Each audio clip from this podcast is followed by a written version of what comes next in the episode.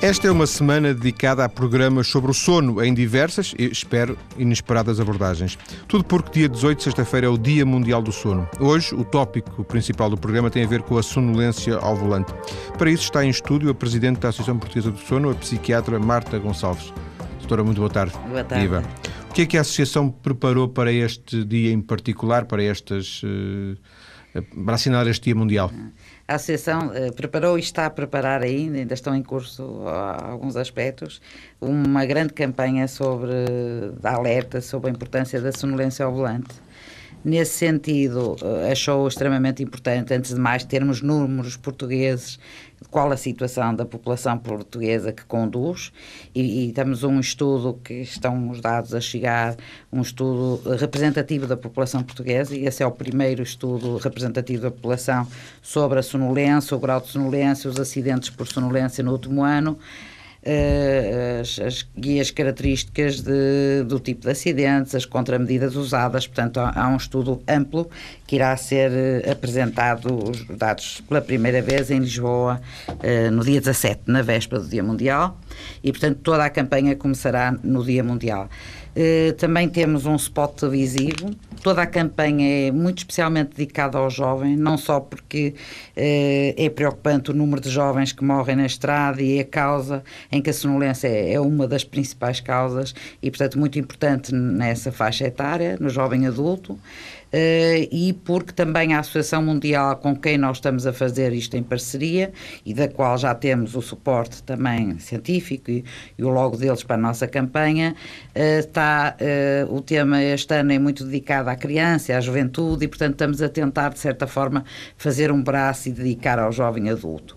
Portanto temos esse spot televisivo, temos um spot de rádio, temos uma brochura também educativa sobre os aspectos da sonolência e este estudo que para nós é extremamente interessante. Portanto, isto penso que seja, vai ser uma grande campanha para a Associação Portuguesa Sono.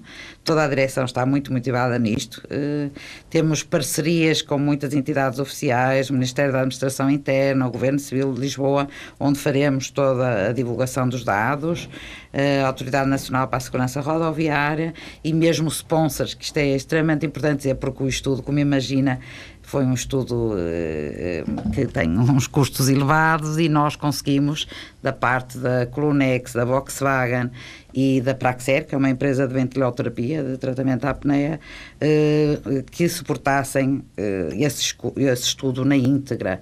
E, portanto, sem a ajuda desses, desses privados, nós não conseguiríamos ter estes dados. Penso que é uma boa norma começarmos por ver, por ver como é que está a situação em Portugal. E depois, sobre ela, podemos trabalhar. Portanto, a nossa ideia não é só fazer um bocado de barulho ou ter uh, visibilidade nestes dias, não, era fazer algo sustentado.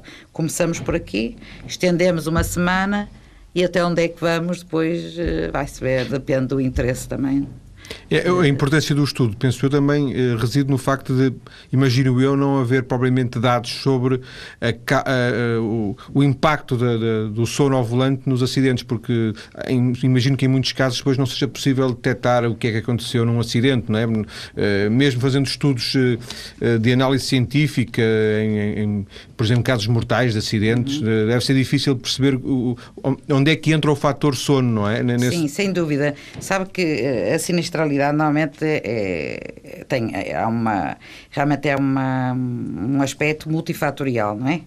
O, o, que é importante é nós percebermos que a sonolência está aprovado não em estudos portugueses, mas em vários, variadíssimos estudos internacionais europeus, eh, e portanto Portugal estava mesmo a precisar disto, que a sonolência é, um, é está subjacente a muitos destes acidentes. Considera-se um, um 20% uh, a prevalência da, da sonolência como causa, em 20% dos acidentes, que a sonolência tenha um papel uh, relevante. Óbvio que isto é importante, significativo. Uh, é importante as pessoas também perceberem o seguinte: enquanto ao álcool nós temos um, uma medida objetiva, não é? Uh, temos as, as, gramas de alcoolemia. Uh, outras situações nós, é, é, mais fácil saber se havia excesso de velocidade, o álcool. Em relação à sonolência é muito difícil de avaliar. E depois temos que perceber, por exemplo, a privação de sono, que é a grande causa de sonolência ao volante, e não, ao contrário que as pessoas possam pensar, as patologias de sono, que têm um papel grande, mas a privação de sono é a principal causa. E por isso este alerta uh, dedica-se muito às pessoas terem medidas para evitar isso. Podemos, de facto, todos nós, contribuir para a diminuição de acidentes. Portanto, isto pretende que seja uma mobilização e alguma consciência das pessoas para um aspecto que desvalorizam, que é considerar muitas vezes o sono um luxo e perceber e começar a perceber com alguns dados também, e pelo menos com este alerta, que a sonolência é extremamente importante e às vezes não é só uh, a direta que se faz, a sonolência uh, parcial, mesmo privações parciais de sono, como dormir 6 horas por dia, como dormir 4 horas por dia de forma continuada, tem riscos elevadíssimos. E mais cedo ou mais tarde haverá consequências. E é? haverá consequências. Deixe-me apontar para a segunda parte da, da, da nossa conversa o, o vários, vários tópicos uh, relacionados com este assunto, porque eu queria aproveitar esta, também esta primeira parte para, para conhecer um bocadinho a, a associação, uh, obviamente que aparece nesta, nesta altura e, uhum. e, ainda bem que aparece, porque o Dia Mundial do Sono é um, é um, bom pretexto para se falar destes assuntos, eu que o digo aqui no programa, uhum. mas imagino que durante um ano vocês. Uh, façam outras iniciativas. Para que é que serve? Quem é a Associação Portuguesa de Sono? A Associação Portuguesa de Sono, uma das tem várias, várias missões, digamos, uma delas é a sensibilização da importância das patologias de sono e também da, da importância do próprio sono na sociedade. Nós, no ano anterior, e, e, que já implicou alguns anos de trabalho prévios, estivemos envolvidas no Congresso Europeu de Sono, uh, que foi em Lisboa em, em, agora em setembro, e que foi realmente um congresso importante, atingiu-se o maior número de, de, de, inscritos a nível europeu, era o 20 congresso, Uh, neste momento, já há muito tempo estamos a preparar esta campanha e esta intervenção na sonolência, porque, como expliquei, implica vários, claro. vários, vários aspectos e várias atividades, até porque todos nós trabalhamos, todos nós trabalhamos em sono, mas nas suas atividades, e, portanto, fazer esta coordenação toda, acredito que não é fácil e obriga a, a muita dedicação. Quem é que faz parte da associação? Uh, no seu caso, uh, neste a Marta é momento, é, psiquiatra. Eu sou é? psiquiatra, a doutora Ana Rita, que é tesoureira, e o doutor Monte, é é neurologista, e o Dr. Monteiro Ferreira, neste momento somos os três, que é pneumologista. Portanto, pneumologista, é neurologista, neurologista e, e, psiquiatra. e, psiquiatra. São estas três especialidades médicas três especialidades e três regiões. Que convergem mais para, é, para o sono? Sem dúvida que sim. Embora aqui tenha sido um bocado coincidência, mas, eh, mas uma coincidência virtuosa neste sim, caso, sim, não é? mas não foi bem coincidência. Também tentamos distribuir pelas especialidades que se interessam e para termos opiniões diferentes sobre o, o, o sono e, a, e, a, e, perspectivas, se calhar, diferentes que pode ter um e outro. Eu fiz aqui eh, vários programas nos outros anos anos sobre uhum. sono, eh, mais ou menos sim, por esta sim, altura, sim, e uh, falei sempre com pneumologistas. Fiquei com a ideia que, pronto, é uma ideia uhum. hoje já percebi que está errada, que, era, que seriam os pneumologistas os mais uh, direcionados para o sono, por via uhum. que a questão da apneia do sono sim, seria. Sim, sim. Mas eu vou não, tentar, não é? vou tentar explicar. Em, em, termos da apneia de sono, sim, mas eu, talvez explicar um bocadinho o que é o conceito de medicina de sono. Uh, atualmente, quer a, a nível internacional, e, e, estamos a tentar que, com grande impacto e com apoio da ordem a nível nacional, considera-se uma uh, subespecialização, ou se quiser, uma competência em medicina sono. E tanto pode ser uma pessoa da neurologia, como da psiquiatria, como da pneumologia e até na criança da neuropediatria ou da pediatria. O que tem é que ter uma formação no curso de medicina, de facto, há pouquíssimas horas sobre a área sono e, portanto, todos nós temos que ter uma formação ampla. Adquirida pós-curso. Exatamente, pós-graduada. Pronto. E isso já está perfeitamente estabelecido em guidelines europeias sobre isso e, portanto, o que nós estamos a tentar a nível da associação e tem sido uma aposta forte, mas acredito que também não é fácil mover isto e porque na Ordem dos Médicos já, já tivemos algumas, algumas reuniões, mas uh, vão tratar, mas o certo é que isto não avança e está a ser feito em vários países europeus acreditação e Portugal tinha todas as condições, até na própria direção e em muitas áreas, em muitos nossos congressos, estão pessoas das diversas áreas, com certeza não é difícil arranjar um corpo capaz de, de criar uma comissão e organizar. Ao nível da Ordem dos Médicos. Ao nível da Ordem dos Médicos. Tem que ser a nível da Ordem dos Médicos. Portanto, a nível da Associação, nós não podemos dizer quem é mais capaz ou menos capaz. Portanto, põe-se um problema grande. É, já ano passado se pôs, ano passado pôs, é, tivemos a falar de narcolepsia, da apneia de sono e de síndrome de pernas inquietas. Foi as nossas três brochuras da Associação. E era complicado. Se depois daquilo as pessoas nos perguntam, mas onde é que eu me devo dirigir? Para, para tratar isto, e eu não posso dizer, é, quer dizer, eticamente eu não tenho nenhuma aflição da qualidade das pessoas. Portanto, cada um vai pedir quais o currículo ao médico, que formações fez pós-graduadas ou é difícil. Até porque, portanto... até porque nem todos os psiquiatras sabem de sono, não, nem todos não. os uh, Eu digo pneumologistas sabem de sono. Exatamente, exatamente. Nem todos os psiquiatras, nem a maioria dos neurologistas, nem a maioria dos psiquiatras, nem a maioria dos pneumologistas. E se falar com pneumologistas da área de sono, ele também lhe diz isso.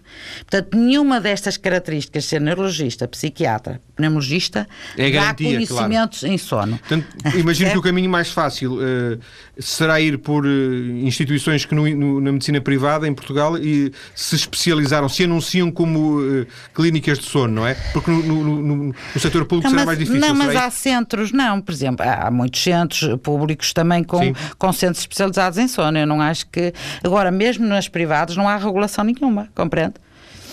É, é, mas portanto... aí, de qualquer forma, as pessoas saberão um bocado porque está, se estiver identificado, pois, não é? Pois. Agora, se eu for ao Hospital de São José, ou Santa Maria, Santo António, São João e. e Tristemente, fizeram... é triste dizer-lhe, mas tem que se informar antes de como é que corre. Portanto, porque pode haver depois consultas, o espartilhar a medicina de sono é uma coisa que não se pretende. E eu vou-lhe explicar o risco de só se ver ressonar e apneia. Pronto, isso se calhar, do âmbito de um pneumologista, poderá ser mais apetecível.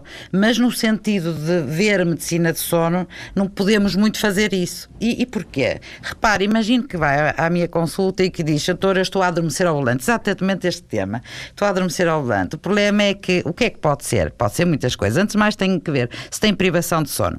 Depois tenho que ver se tem risco, tem alguma suspeita da apneia de sono. Vou dar alguns exemplos. De narcolepsia, já estou a sair fora da pneumologia que me Narcolepsia, de perturbações do ritmo circadiano, um atraso, um avanço de fase, uma hipersónia idiopática, de um estado depressivo. Estou-lhe a dizer alguns exemplos exemplos só que, do que, que pode dar várias, várias especialidades que disse, não? Exatamente. Imagino psiquiatria. Hum... Não, tem é que eu, como psiquiatra, tenho, ou toco esses instrumentos, como neurologista, a pessoa de neurologia, ou toca esses instrumentos, ou é difícil. Portanto, todos temos que fazer formação extra, porque é uma coisa muito ampla, muito global, e a pessoa não vai lá e diz assim: Ó, oh, doutor, eu tenho movimentos periódicos de sono ó oh, doutor, eu tenho uma narcolepsia. Ele vai lá dizer assim, eu durmo demais, o que é que se passa comigo? Ajude-me, não é?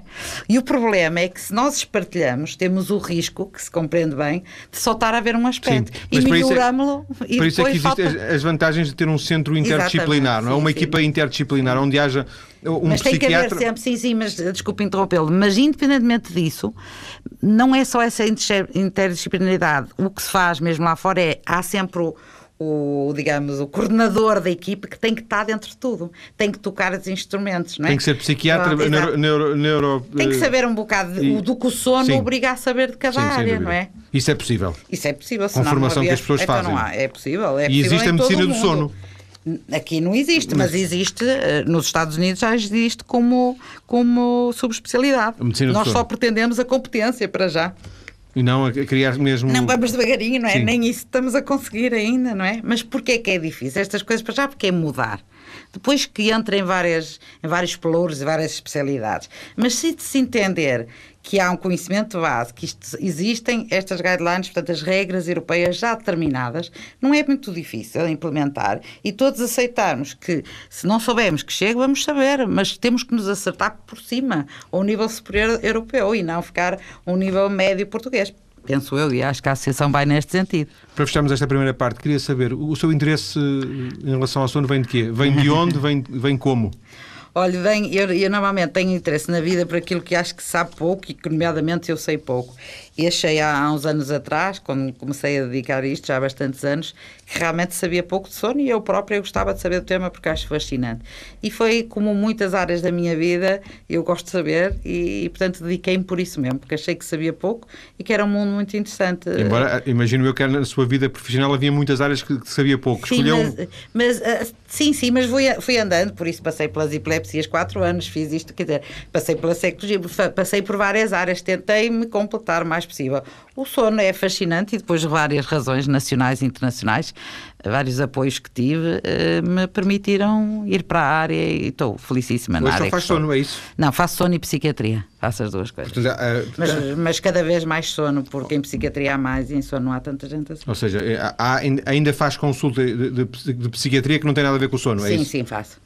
Mas diria que o sono é, a, é, é, o mais importante da sua vida profissional? Sim, é onde está a minha parte de investigação e de projetos científicos. A tese já foi na área de sono, entende? É, a ligação é importante. Eu adoro a psiquiatria, adoro a, a especialidade e o que faço e a forma como a faço.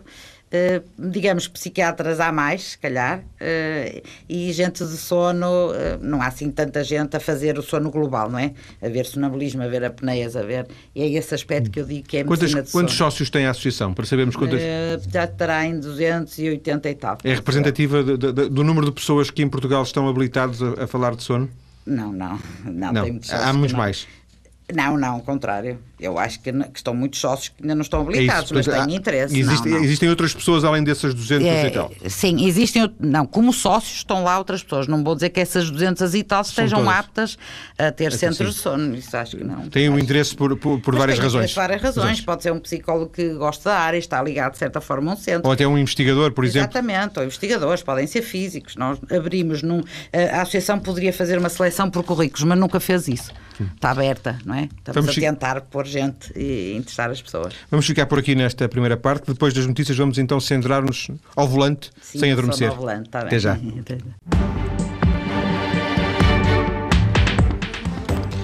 Já me aconteceu a mim, e até mais do que uma vez, já aconteceu a milhares dos nossos ouvintes, adormecer ou pelo menos eh, fechar os olhos eh, enquanto se conduz. E quando isso acontece, muitas vezes as consequências são graves. Em estúdio, para nos falar deste tema, a Presidente da Associação Portuguesa do Sono, a psiquiatra Marta Gonçalves. Marta, com, este, com esta campanha de que já nos falou na primeira parte, vocês pretendem alertar? É basicamente isso? Mais do que isso? É, não, pretendemos para já alertar, acho que é para onde temos que começar. Sensibilizar as pessoas para a importância do sono e da sonolência como o risco de acidentes de viação os condutores em geral e talvez as autoridades, não é? Portanto, entramos a várias, isto é, tem várias uh, etapas, se calhar, mas a primeira medida é sensibilizar, de facto, as pessoas para a importância do sono uh, e as causas principais que de sonolência ao volante e as pessoas estarem dentro disso, porque há algumas que elas podem eh, digamos, tem nas suas mãos poder impedi-las e fazer algo. Pela... Está a dizer porque, porque há situações que não dependem propriamente de nós, se forem não, fisiológicas e outras são é? provocadas é? por nós. Exatamente. que falou na questão da privação do sono. Exatamente. Se eu, se eu privar o sono, não é? Sim, sim. Portanto, nós podemos considerar que a principal causa de acidentes, antes de mais dizermos que cerca de 20% dos acidentes considera-se estarem relacionados com a sonolência, terem por trás uh, subjacente o, o mecanismo da sonolência a desencadeá-los. E, e, e, os acidentes por sonolência são de uma, são de uma grande uh, mortalidade, portanto, são acidentes uh, violentos, violentos e, e, mortais, é numa grande percentagem deles, e compreende-se porquê, não é? Porque não há defesa nenhuma do condutor. Uh, é preciso também perceber, quando parece muito 20% o número, é, é é importante perceber que se, que se, uma pessoa tiver com privação, por exemplo, de sono, uma privação parcial, não estou a dizer fazer uma direta de uma noite sequer, mas parcialmente privado de sono, a dormir 6 horas, a dormir 4 horas durante uma semana, durante 15 dias, e muitas vezes pequenas doses de álcool abaixo das, das, das, das ilegais, mesmo pequenas doses, podem ter um efeito. Ou seja, um copo de vinho pode ser. Exatamente. Pode não ter grande influência sim, no, uma dose, no, balão, mas ao nível do sono pode ao ter. Nível do, em, junto com o sono tem. E muitas vezes, eh, repare, não há nenhuma medida objetiva mesmo para as autoridades também, a não ser que os questionários sejam um bocadinho depois dos acidentes feitos nesse sentido. Sim, o balão não mede o sono, é Exatamente, isso? não temos nenhuma medida objetiva. Portanto, o que se vê é, é o balão que, que dá uh, uma dose de álcool, não é? Mas esquecemos e, portanto, há, há muitos outros acidentes em que as, as, condições de visibilidade também não são boas. Tudo isto junto com o sono, não é? Agora atribui-se à velocidade, às condições de visibilidade, portanto é preciso perceber que há outros mecanismos por trás e que os próprios condutores reconhecem, não é? Eh, pronto. E isso há estudos em todo o mundo eh, já aprovando isso.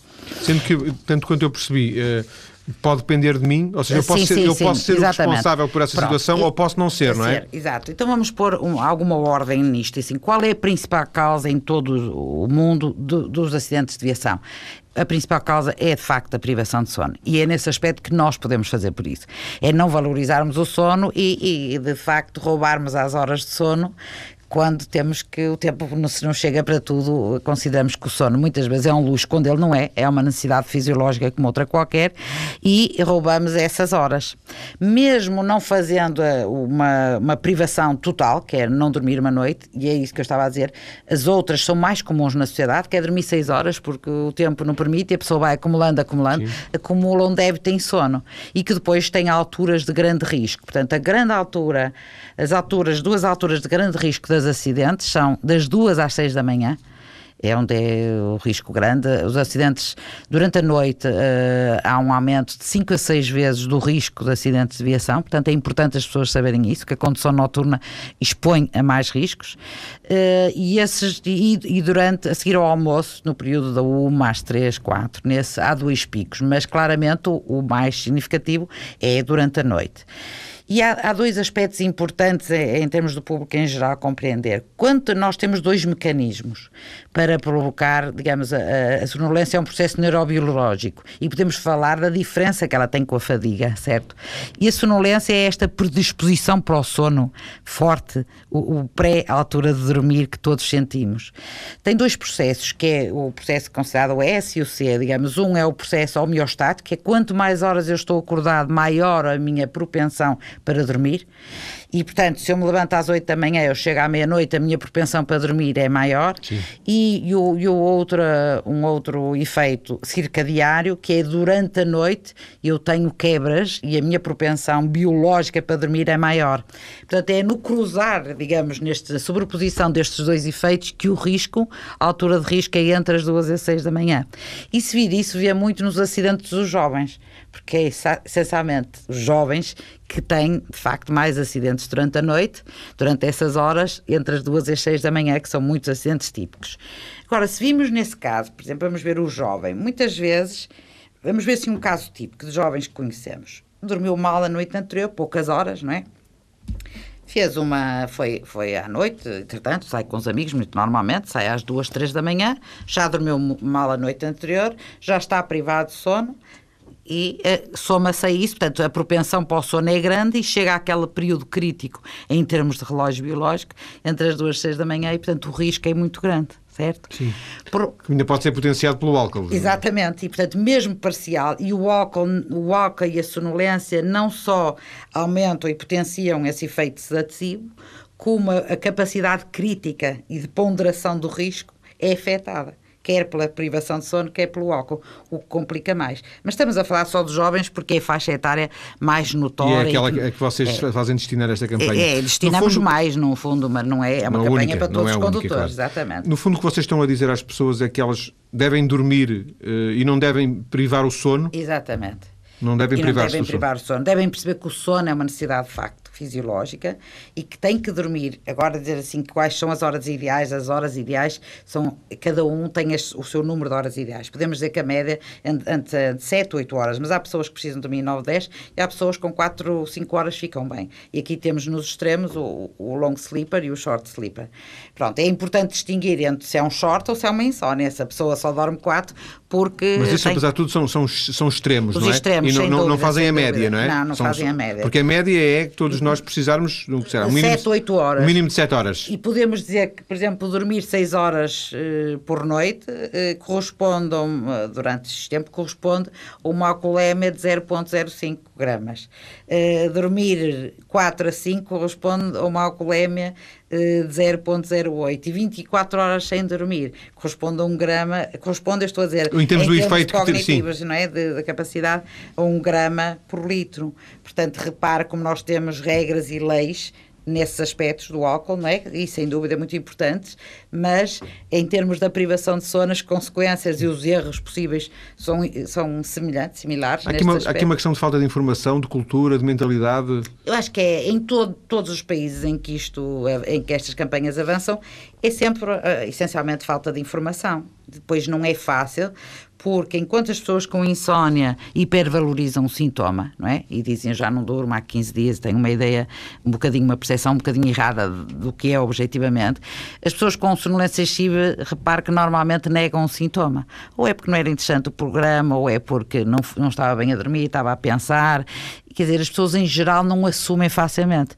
Por isso, as pessoas com sonolência, agora já falando da patologia, que era outro aspecto, embora a importância é a privação, mas agora há pessoas que dormem as horas que necessitam e, apesar disso, têm sonolência. Aí temos que pensar na patologia. Aí é um problema. Aí é um problema. E aí a pessoa, uh, só, a única culpa é de não se tratar, certo? Uh, pronto. E aí o que é que nós temos que pensar? Temos que pensar, em primeiro em, em, primeiro plano, se calhar na apneia de sono pela sua prevalência na população, porque cerca de 4 a 5% da população adulta é a prevalência que pode ter, portanto temos muitos doentes com apneia por diagnosticar ainda em Portugal. Portanto, há apneia de sono, mas depois há eh, doenças mais raras, como a narcolepsia, que dão um grau de sonolência gravíssimas e que também devem ser diagnosticadas, uh, outras hipersónias, hipersónias idiopáticas e outras, uh, movimentos periódicos do sono. No fundo, é preciso fazer um diagnóstico Exatamente. da pessoa e tentar perceber o que é que se passa. Exatamente. Portanto, é assim, se a pessoa, apesar de dormir as horas que necessita, ainda sente sono, tem que ver, porque o sono de alguma forma não é reparador, está a ser fragmentado, muito provavelmente por alguma coisa. O que é, tem que ser avaliado. Ser em, consulta, em mas, consulta. Mas, mas é tratável, portanto é pena as pessoas uh, não, se tratarem. não se tratarem. Eu queria aproveitar a sua presença aqui e, e de alguma forma isto já, já está tudo relacionado, uh, uh, embora estejamos a falar de, de sonolência ao volante, porque eu, na sexta-feira que vem, no último programa desta semana, vou ter aqui uma pessoa, aquilo que uhum. tecnicamente chamam um short sleeper, sim, portanto sim. Um, sono, um sono curto, não é? Alguém que dorme 3 ou 4 horas por dia uh, e que vive assim, com, não é o professor Marcelo Rebelo de Sousa, uhum. um, e, e, que dorme pouco. Um, isso, isso, isso, é algo que, à partida, uh, merece uma atenção. Uh, alguém que dorme tão pouco não deveria dormir tão pouco? Eu acho que merece uma atenção. Aí o que preocupa um bocadinho é dizer três horas. É um bocadinho pouco de menos, digamos. Quatro seria o limite? Seria mais, assim, mais dentro dos, dos parâmetros de um short sleeper. É possível que uma pessoa durma 4 horas por dia e, e esteja bem? E esteja bem. É possível, isso é que é o short sleeper. A diferença, que diz assim, mas então como é que eu sei se eu estou a dormir uh, o que preciso ou não? É, é, vendo como é que se sente durante o dia. É vendo se não tem sonolência, se anda bem de dia e depois vendo a história da pessoa. Portanto, nessa pessoa com 3 horas, eu acho que merecia, de qualquer maneira, se avaliar se é só um short sleeper e a história da pessoa. E conseguimos ver se é ou não é ao longo de uma história de vida e de, de outras perguntas relacionadas com É que uma hora aí pode fazer a diferença diferença, é isso? Eu acho que sim, acho que é assim, o 3 horas eu acho que, que devia ser visto por alguém eh, que avaliasse isso, não estava assim tão cegada que será um short zipper, mas pronto, é possível. Nos extremos podemos encontrar isso, não é? O, o, o que eu acho relevante, e corrija-me se eu estiver enganado, é que fiquei com a ideia de, de, de, há pouco nos, nos ter dito que há pessoas que fazem essa privação de sono e que até durante algum tempo andam bem, a, a, vida vai correndo, só dormem 6 horas, sim, sim, sim, mas chega também com a ideia que mais cedo ou mais tarde vão pagar essa fatura ou não? Ai, vão, vão pagar essa fatura, sem dúvida. Eles podem ter uma resistência eh, mais. mais Talvez digamos, possam compensar ao fim de semana, não sim, sei. Sim, não, e sem dúvida compensa ao fim de semana. É como muita gente faz, é compensação ao fim de semana, mas que é uma compensação, não é o ideal, não é? E vemos isso nos nossos jovens, não é? Isso aí começamos em grandes, grandes aspectos, até que meios com a sociedade, que é as horas, por exemplo, da, da vida académica de jovens, que muitas vezes às 8 da manhã, em idades de adolescência, que eles precisariam dormir 9, 10 horas à vontade, não é?